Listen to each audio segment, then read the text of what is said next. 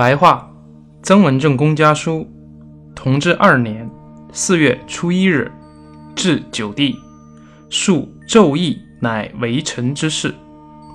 元帝左右，弟弟谢恩的折子，还可由安庆代作代写代递。这次荣膺开府重任，心中如果有想说的话，要贡献在君父之前的，可随时陈奏。奏议是做臣子的最重要的事情，弟弟要下一番功夫。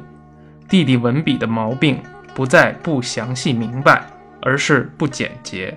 以后要在“简”“当”二字上用力。曾国藩就还是清朝这个科举制度非常正统出身的一个人，虽然他是汉人，然后。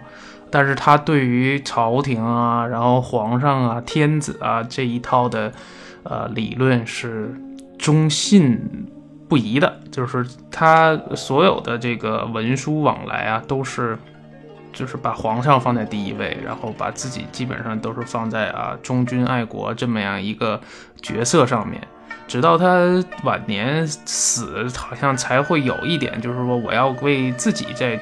找一些什么东西这样的，呃想法吧。